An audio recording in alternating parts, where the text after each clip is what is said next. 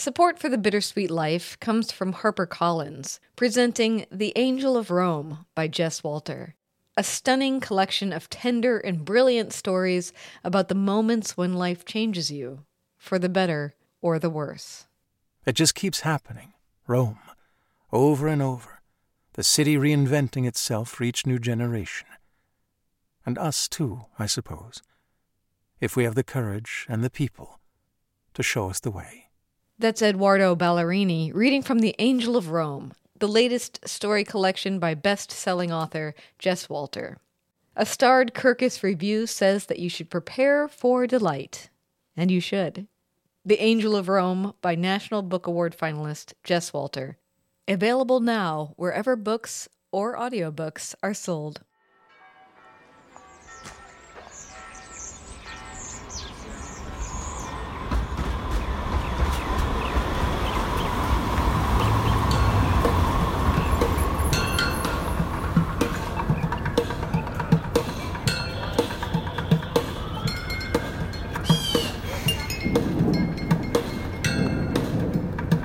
Hello, I'm Tiffany Parks, and this is A Bittersweet Moment with Katie Sewell.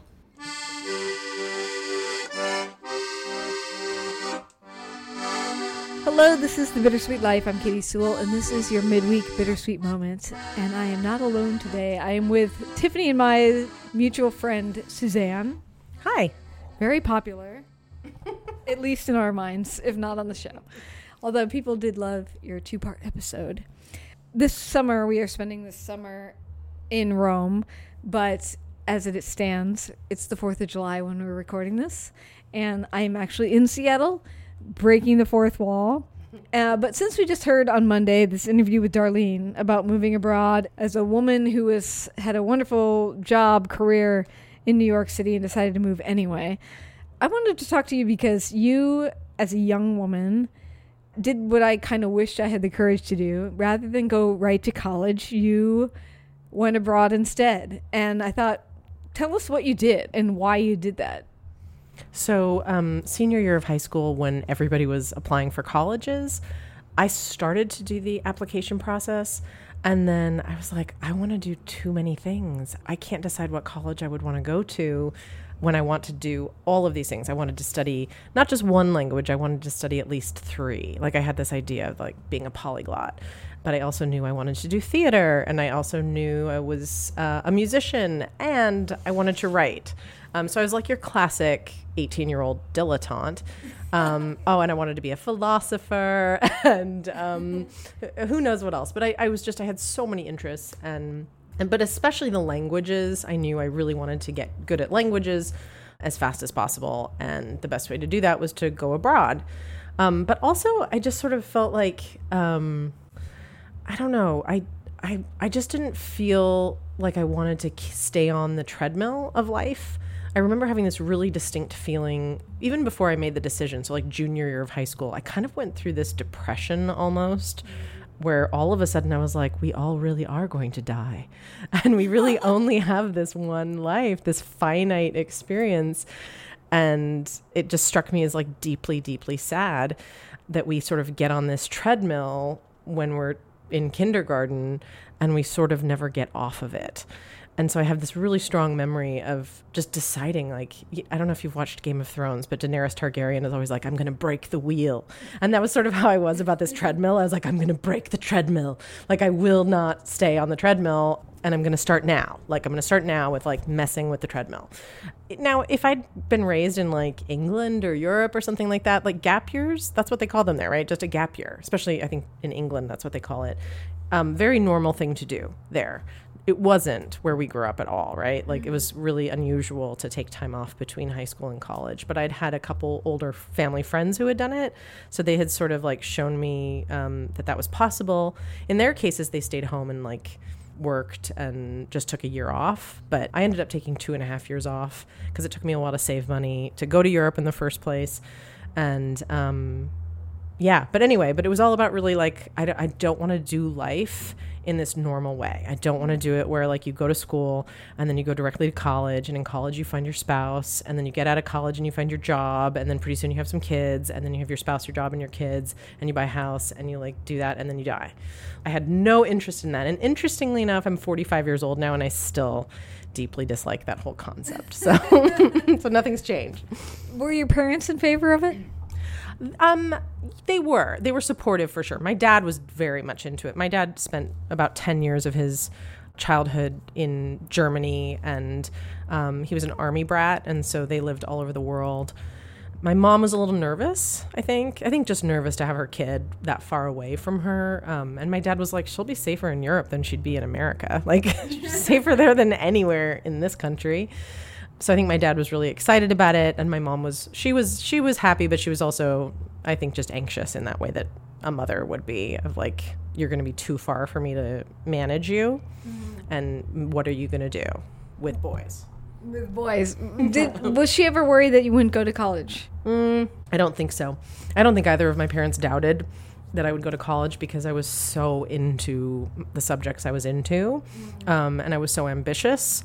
I was just ambitious in a really different way. You know, it wasn't about like getting into this or that school or, you know, getting a 4.0. I mean, I was not that kind of student at all. I was getting like a D minus in the trigonometry class that you and I took together, Katie, as you might recall, because I never went to that class. But then A pluses in the things I was interested in. So I was always really um, sort of self directed in that way. So I think, and my parents are in their own way like that as well. Very much like if you're interested in something, go hard ahead.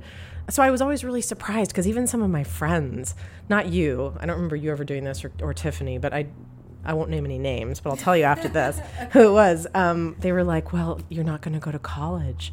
You're just going to end up being one of those like losers on Mercer Island who just like goes to Denny's all the time and yes. doesn't go to college and smokes pot and stuff." Which is funny because I never smoked pot. Hang on. It's a, a niece, I think. Somebody's knocking on the door. Claire, do you want to come in and just sit quietly? Okay, everyone. This is my niece Claire. Come say hello. Hi. This is uh, Suzanne's niece Claire. And how are you? Good. and how old are you? Five. What are you into? What's your favorite thing? Hugging my sister. oh, hugging your sister. That's so nice. She's a big sister. She's a big sister? How much bigger? She's eight and a half. Mm. Well, do you th- would you say that you admire your sister? Yes. Okay, do you want to come sit with me, honey? We're, we're I need to go potty. Okay. okay. Okay, you want to close that door, sweetie, before you do that so the listeners don't have to hear you? Yeah, here, I'll help you shut the door. Okay. All right. okay, she'll be back later. Um, so if you can hear all the music, by the way, it's because we're at a Fourth of July party right now, and there's a lot of people around. Okay, so you say you're gone. For, you take two and a half years off and you have to work to get to go. But how long are you actually gone for once you actually go? A little bit less than a year, mm-hmm. I believe. And where were you? Um, primarily in Munich and Paris. And um, I was sort of based in Munich uh, with a family uh, who she's were, done, who were family friends. And then I had a boyfriend at the time who was living in Paris, and so I was also spending a lot of time there with him. And um, yeah, but then I bopped around a lot during that period of time as well. Mm-hmm. Did you ever consider staying? You know, I ran out of money and didn't really have a way to work. And also, that boyfriend was a really bad boyfriend. And I really needed to get away. And it was my first taste of like the benefit of leaving an ex on another continent. So that was really great to like put an ocean between me and this person. So by that point, it was it was really good to come home, and I was ready. I mean, I, I was ready, and I wasn't. You know, coming home was also, um, you know, it's a challenge to switch gears like that. Mm-hmm. And I had gotten really accustomed to living in Europe, and I really liked it. Hi, Claire. Hi, Claire. Okay, you gotta steer go. So at the time, it was like pretty clear I needed to come home. But as soon as I got home, I started thinking about maybe going back, but then things took a different direction. Mm-hmm. After that, you went to college. What was it like for people who are young going into college, thinking about going into college? What was it like for you to go into college as an older person? Not that you were that much older, but you were older than the freshman class. Yeah, I mean, I started college at 21. So I had two choices. Ultimately, I was choosing between Smith College and the University of Washington. And it ultimately came down to money. I knew if I went to Smith, I would be terribly in debt when I got out. Mm-hmm. And my grandmother was willing to pay for the equivalent of UW, basically. And so I could go to college for free, or I could graduate with about $150,000 in debt. And I knew I wanted to be an artist of some kind. I was going to be a writer or a theater artist or both. And um, and I was old enough at that point to be practical about that. Like I actually, whereas I wasn't at 18 when I was first looking at colleges, um, money was not meaningful in that way. Whereas having lived abroad for a year and worked for a year before that to go, I really understood what a dollar was. And 150,000 of them was like a huge amount to be responsible for when I knew I was going to be an artist. And It's sparkler time. Sparkler time. Oh, it's sparkler time. All right, girls. Have a good time. That about? All is well. recording. We're recording an episode. Bye bye. Bye, Claire. Can I join you?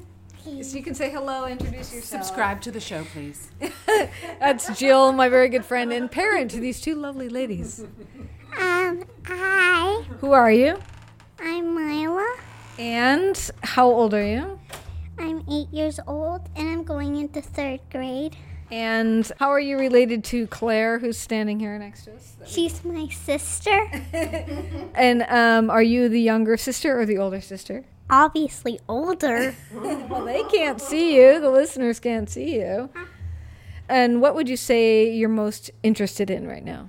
Um, camp. Camp. Oh, camp is a good answer. Claire, can you bounce on one foot? Why don't you take the bouncing on one foot? Yeah, you have to go. Sparkler zone. Because can Uncle Kurt's going to want to do some sparklers. Yes, and we'll be down in three. Or you, or you can sit here if you're going to be quiet and listen. But Katie needs to finish her interview so we can go have fun. Are you a news reporter or something? Yes, a very serious news reporter. Very, very serious. Only serious topics. Oh, okay, so lie here and be cute. Okay. Okay. Sparklers. yeah. Bye. Those are your nieces. They are So that's lovely. they're pretty great. Yes. All right. So we were saying. Oh, so yes, so I had these two colleges that like Yes. I was debating between, and ultimately it really came down to money. But it, I think in the end that was really good because UW was a huge school, but for me being older, that was great because it meant all my friends were grad students.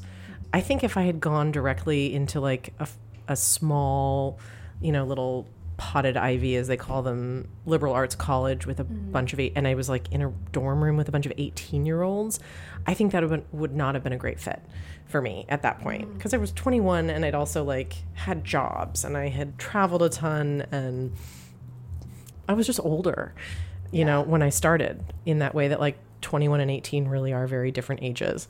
And so most of my friends i also had a lot of friends who were like me like who had started college and then maybe like developed you know like a pot problem that so they dropped out of college for a couple of years and then like got serious and started up again and were like more grown up. So i had a lot of friends who were mm. you know more in that category of of people who had lived a little bit and were a little bit older. And then like i said a lot of my friends were just grad students. And so i also was old enough to like talk my way into a lot of grad student classes and so i was able to kind of create a small smaller college experience out of this huge college that i was in.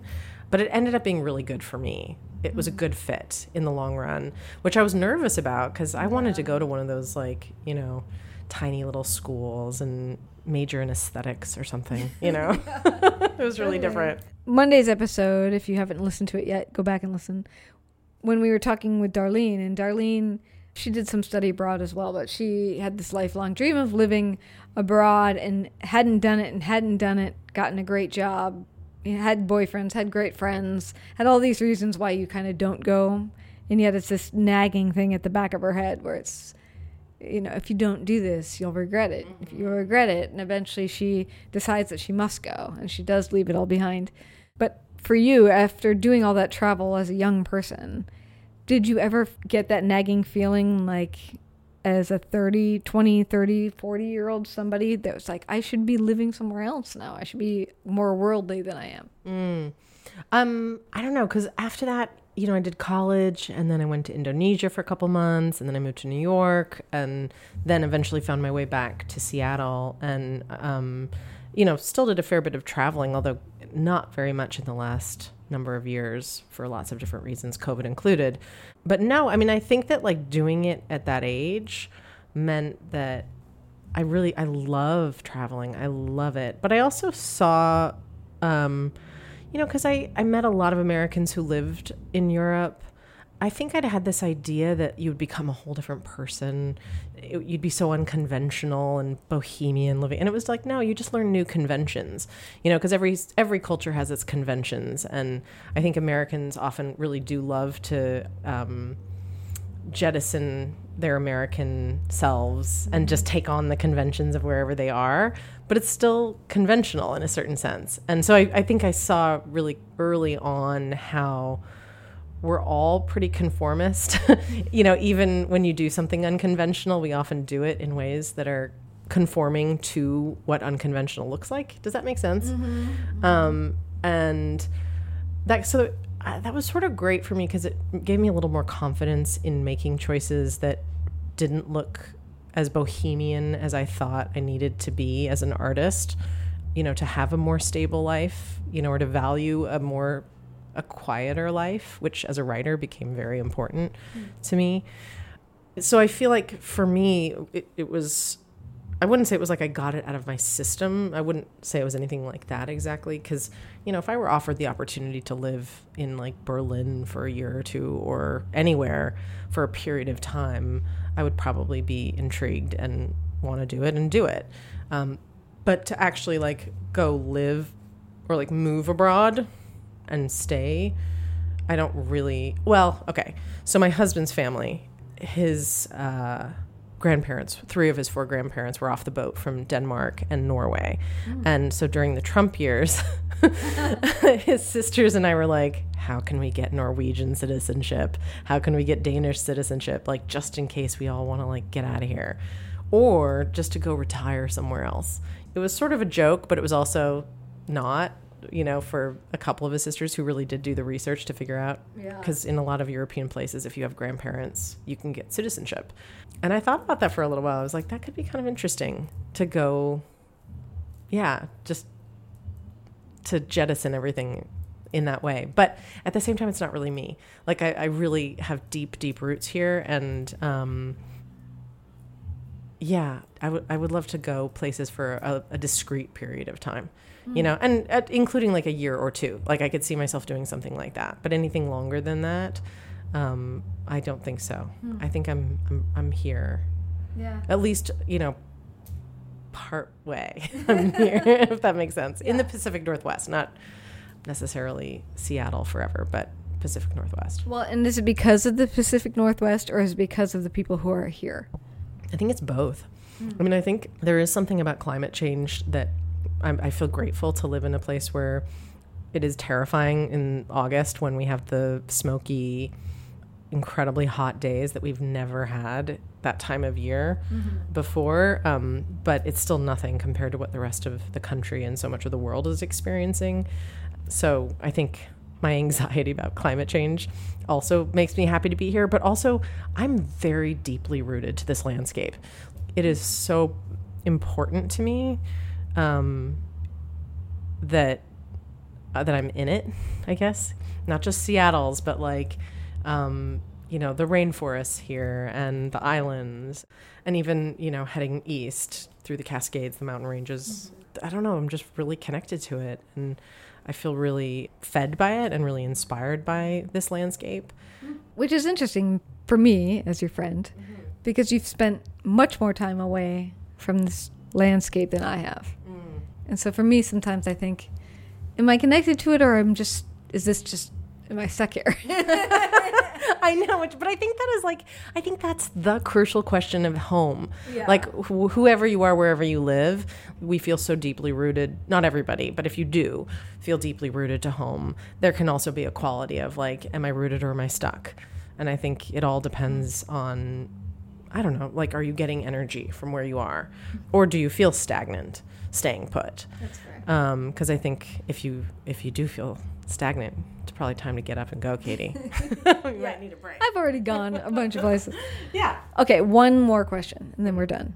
Did it surprise you when Tiffany left? No, not at all. I mean, Tiffany and I had been talking about her moving to Italy as long as I had known her.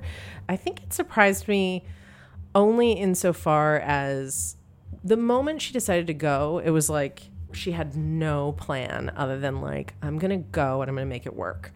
And like vaguely to stay with some relatives for like five minutes at the at the onset of her living there. So that was impressive for sure.